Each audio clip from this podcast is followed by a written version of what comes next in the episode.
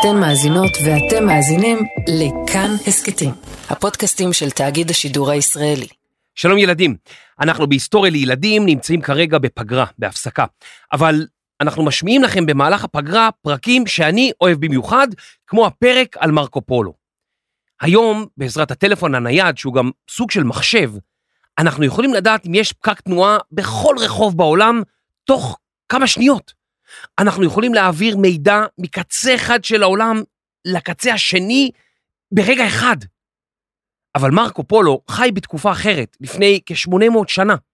הוא הגיע לסין ושהה שם שנים רבות, אבל לא הייתה לו מצלמה ולא וואטסאפ, וכשהוא חזר לאיטליה, הסיפורים שלו היו כל כך מוזרים, שאנשים חשדו שהוא המציא אותם.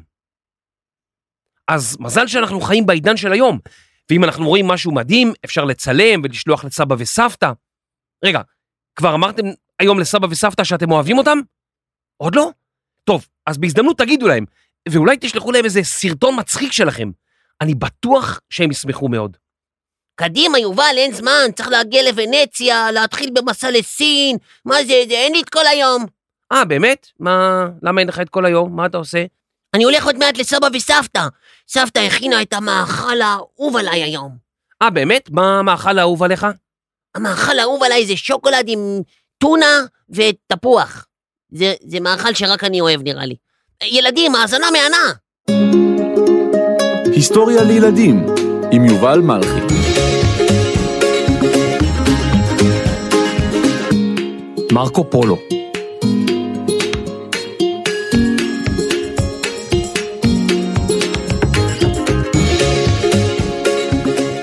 שלום ילדים, היום אני רוצה לספר לכם על מרקו פולו. הבאתי אותו איתי לאולפן, אבל הוא נעלם לי. רגע, אני מחפש אותו. סליחה, אולי ראיתם את uh, מרקו? פולו. אה, לא פה, אוקיי. אה, סליחה, אתם, אה, אולי ראיתם את מרקו? פולו. מה, גם לא. אז אולי במחסן. מרקו? פולו.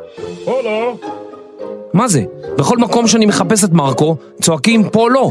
אז, אז איפה הוא כן? רגע, רגע, רגע, רגע, רגע. אולי אתם חושבים שאנחנו משחקים את המשחק מרקו פולו? אז זהו, שהיום אני עומד לספר לכם סיפור על איש מיוחד בשם מרקו.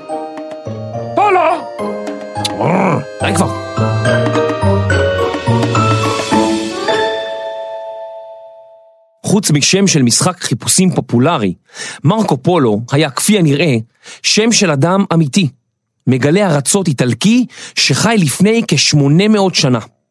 בתקופה שחי, תושבי אירופה ידעו מעט מאוד על יבשת אסיה הרחוקה. מרקו פולו הסקרן החליט לשוט, ללכת ולנסות להגיע רחוק ככל האפשר. במסעותיו הוא הגיע לסין ושירת את השליט המונגולי קובלאי חאן במשך שנים רבות. בתקופת שהותו בסין נחשף לתרבויות שלא היו מוכרות לעולם המערבי. כשחזר לאיטליה הוא סיפר לאנשים על חוויותיו, אבל הן היו פנטסטיות, מדהימות ומשונות כל כך, שרבים חשדו שהוא המציא את הכל. אז הנה לפניכם סיפור על איש שסיפור הרפתקאותיו חיבר בין מזרח למערב. איש שעזר לשנות את העולם.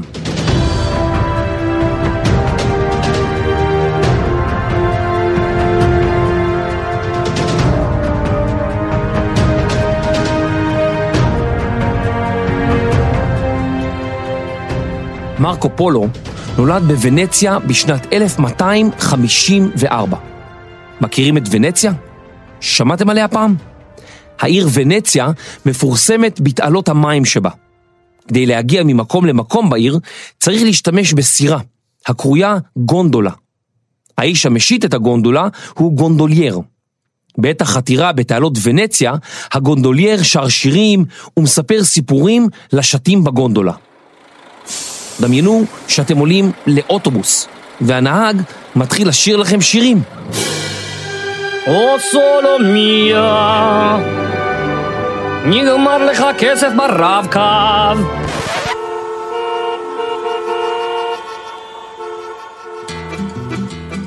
העיר ונציה, השוכנת בצפון איטליה, מוכרת היום כעיר ציורית ויפה מאוד. אבל לפני כ-800 שנה היא הייתה הרבה יותר מכך. היא הייתה מדינה של ממש. באותה תקופה, איטליה לא הייתה המדינה שאנחנו מכירים היום.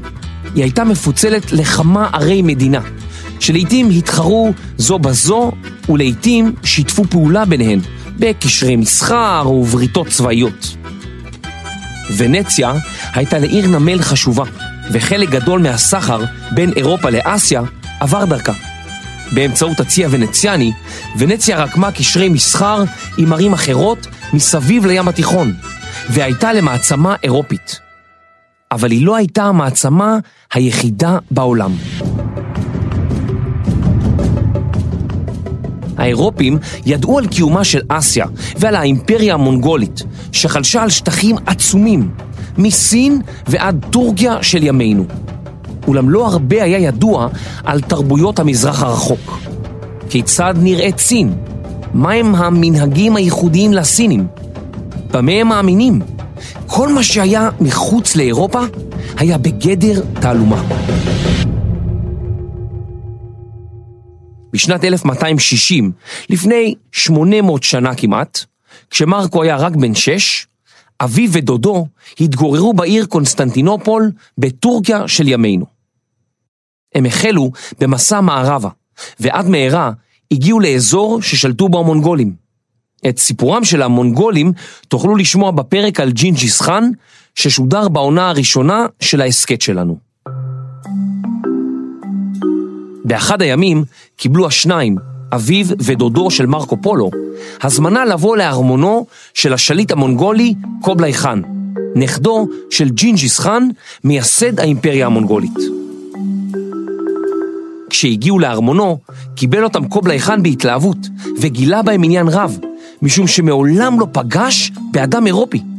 הם סיפרו לו על יבשת אירופה, על מנהגי האירופים, ובמיוחד על הדת הנוצרית. קובלאי חאן התרשם עמוקות, וביקש מהם לחזור עם משלחת גדולה. לפני 800 שנה לא היה אפשר לטוס ממקום למקום, כי עדיין לא המציאו את המטוס. הדרך הכי מהירה לגמור מרחקים ארוכים הייתה רכיבה על סוס בדרך היבשה, או שיט בספינת מפרש בדרך הים. המסע של האחים פולו מאירופה לאסיה ובחזרה נמשך שלוש או ארבע שנים. בדרכם הם אף שהו בעכו שלנו. כשחזרו לוונציה, פגשו את מרקו, שהיה כבר נער בן 15 או 16. ואל תחשבו שלא שמעתי את הפולו הזה שלכם.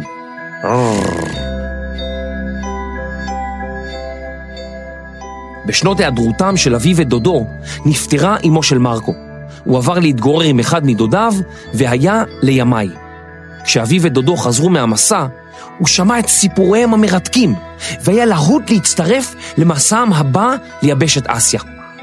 במשך שנתיים הם התארגנו למסע, אספו ציוד, וגם ניסו לגייס אנשים נוספים שיבואו איתם. מעטים הסכימו להצטרף אליהם, משום שסיפוריהם על האימפריה המונגולית ועל התרבות הסינית נשמעו כהמצאות, פרי דמיונם הקודח. פשוט לא האמינו להם. אתה שומע מה אומר המרקו פולו הזה? שיש אנשים בעלי עיניים מלוכסנות, ואין להם מטבעות זהב, אלא חתיכות נייר, שהם קוראים להם כסף.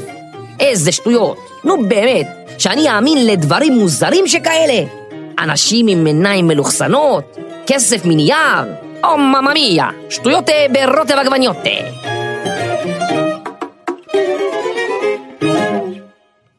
כשהיה בן 17, יצאו מרקו פולו, אביו ודודו למסע, ועלו לאונייה שהפליגה מזרחה. מטרתם הייתה להגיע שוב לארמונו של קובלאי חאן, שליט האימפריה המונגולית. בדרכם עגנו כאן, בארץ ישראל. הם עלו לירושלים כדי לקחת כד ובו מים קדושים מירושלים. עד מהרה הם החלו במסע היבשתי. היה עליהם לעבור דרך ארוכה, דרך המשי.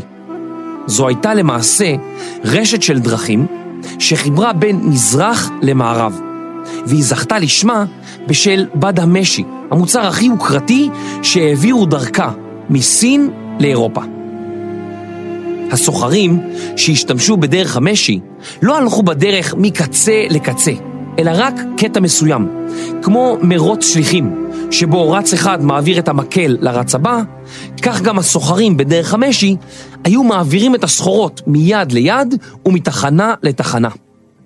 זו הסיבה שהאירופים לא הכירו אנשים שהתגוררו בסין. על אף שהיו ביניהם קשרי מסחר, האנשים בשתי הארצות בקושי הכירו אלה את אלה.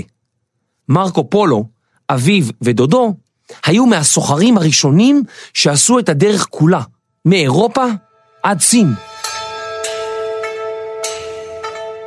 מרקו פולו, אביו ודודו, ידעו שהמסע לא יהיה קל.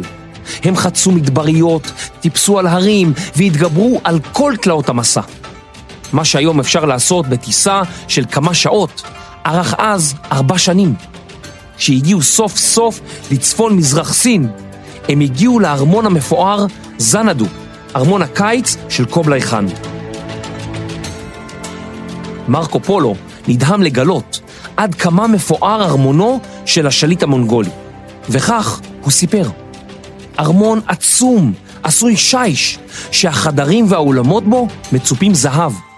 החומה שמסביב מקיפה גנים רחבי ידיים, המושקים במי מעיינות ונחלים. קובלאי חאן קיבל את הכד שמרקו פולו, אביו ודודו סחבו איתם כל הדרך מירושלים. זו הייתה תחילתה של ידידות מופלאה.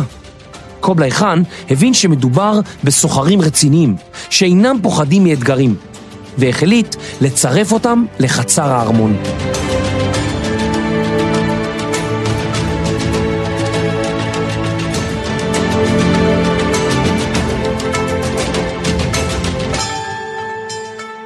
קובלאי חאן מינה את מרקו פולו להיות שליח מיוחד מטעמו.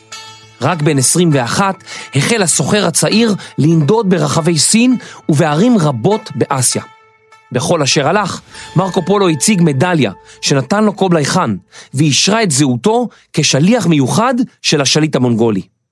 המדליה הזאת הגנה עליו ואפשרה לו להגיע לכל פינה של האימפריה, בלי חשש. אף אירופי לפניו לא זכה להכיר מקרוב את עמי אסיה. במהלך שירותו כשליח מיוחד, הוא למד ארבע שפות מקומיות, בהן פרסית ומונגולית, וצפה בסקרנות במנהגי המקומיים. השליט המונגולי חלש כמעט על כל אסיה, שטחים עצומים, שהיו בהם מיליוני תושבים. נגיד שהוא היה צריך להודיע למפקדי הצבא להזיז כוחות, או להורות לפקידיו בעיר מרוחקת לגבות יותר מיסים. איך הוא היה עושה את זה? לרשותו עמדה רשת תקשורת שהרשימה מאוד את מרקו פולו. לא תקשורת כמו שאנחנו מכירים כיום, עם טלפונים ניידים ווואטסאפ. ברחבי האימפריה היו פרוסות תחנות דואר במרחקים לא גדולים זו מזו. שליחים רשמיים שיצאו לדרך כדי למסור הודעה ליעד מרוחק, היו מגיעים אל התחנות הללו, מעבירים את הידיעה למי שהיה בהן, ומשם רוכב וסוס רעננים אחרים יצאו לדרכם אל עבר התחנה הבאה. מרקו פולו סיפר, בכל תחנות הדואר הללו יחד יש יותר מ-300 אלף סוסים, המטופחים במיוחד לשירות השליחים, והתחנות מספרן עולה על עשרת אלפים.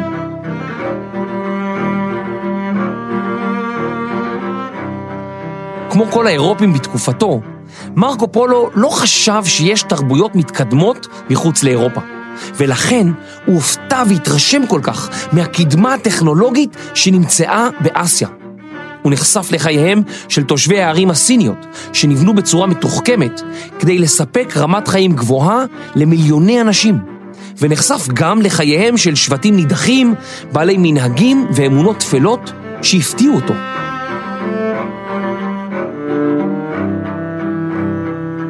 במסעותיו פגש מרקו פולו גם יהודים רבים. הוא סיפר על יהודים עשירים המתגוררים בסין ועל קהילה יהודית שמדברת בשפה עתיקה ומתגוררת בדרום מערב הודו. על פי תיאוריו באותה תקופה עסקו יהודים במסחר וגרו בסביבה נוחה ובטוחה בשטחי האימפריה המונגולית. לאחר 17 שנים בשירותו של קובלי חאן, ביקשה משפחת פולו לחזור הביתה, לוונציה. בלב כבד הסכים השליט המונגולי לשחררה מהשירות, ונתן להם משימה אחת אחרונה, ללוות נסיכה מונגולית לחתונתה עם נסיך פרסי.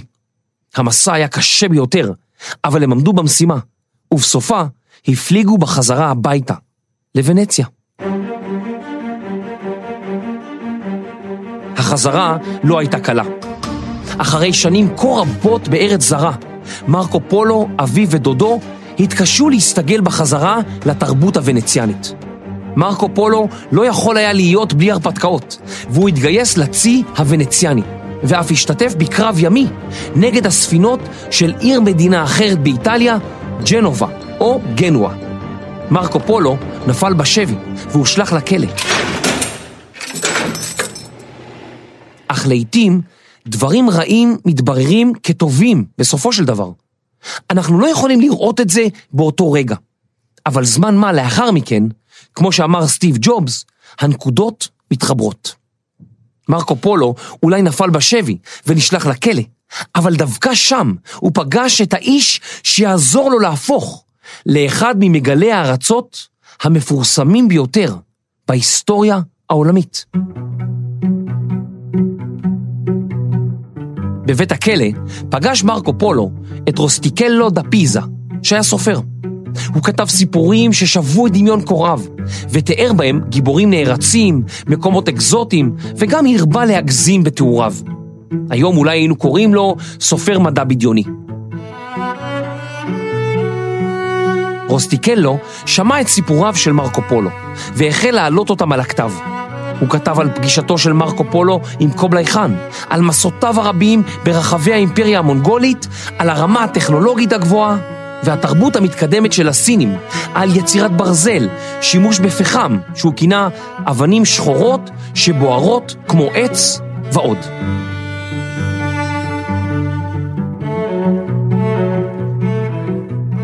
כל התיאורים של מרקו פולו נשמעו לרוסטיקלו דמיוניים. הוא כתב וכתב, ולאחר ששוחרר מהכלא, התפרסם ספרו, היה לפופולרי מאוד ותורגם לשפות רבות. הספר, מסעותיו של מרקו פולו, חשף תמונת עולם מדהימה. באירופה לא יכלו לדמיין שבאסיה יש תרבויות מתקדמות ועשירות כל כך. הספר של מרקו פולו הביא את המזרח אל דלת ביתם של אנשי המערב. אפילו מסרטטי מפות נעזרו בתיאורים מתוך הספר כדי לתקן את מפת העולם שהכירו באותם ימים. אבל לא כולם הצליחו לעכל את הספר בתקופה שבה פורסם. רבים מהתיאורים נשמעו מוגזמים, והיו מי שחשבו שהוא רק שמע ואסף סיפורים של סוחרים בדרך המשי, ומעולם לא הגיע לסין בעצמו. הם כינו את מרקו פולו מרקו מיליונים, על שום מיליון השקרים שלו.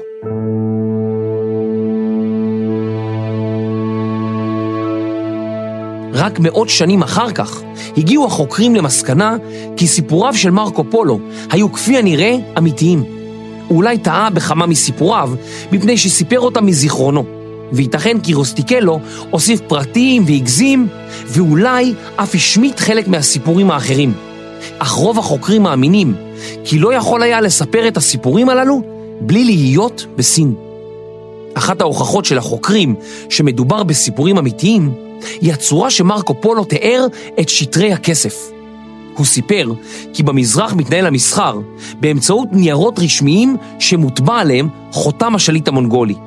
בהיותו סוחר סקרן, הוא גם תיעד באופן מדוקדק את התהליך שבו יוצרו שטרי הכסף.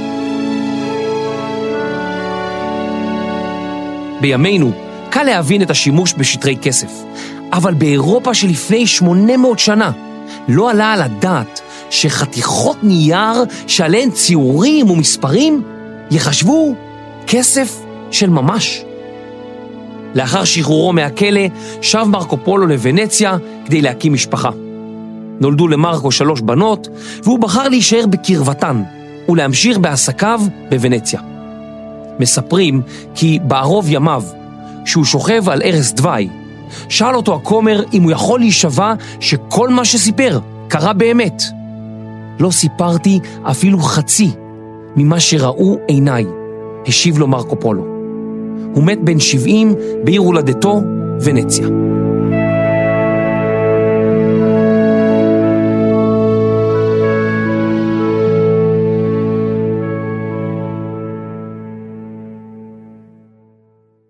ספר המסעות של מרקו פולו היה השראה למגלי הארצות שבאו אחריו.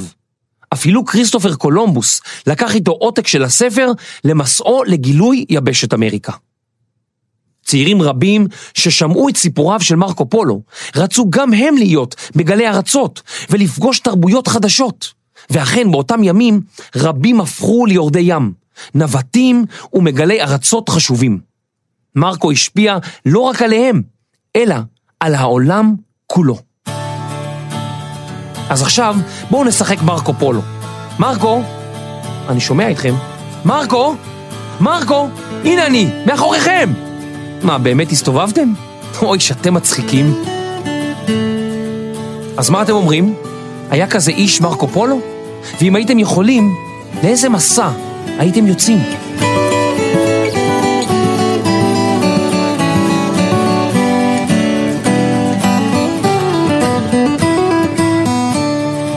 מחקר כתיבה ונהג הגמל של מרקו פולו, תומר שלוש. עריכה וקריינות, יובל מלכי. עריכת לשון וניווט, סמדר כהן. מיקס ותרגום ממונגולית, אסף רפפורט. הפקה ואלופי ישראל במרקו פולו, רני שחר ואייל שינדר.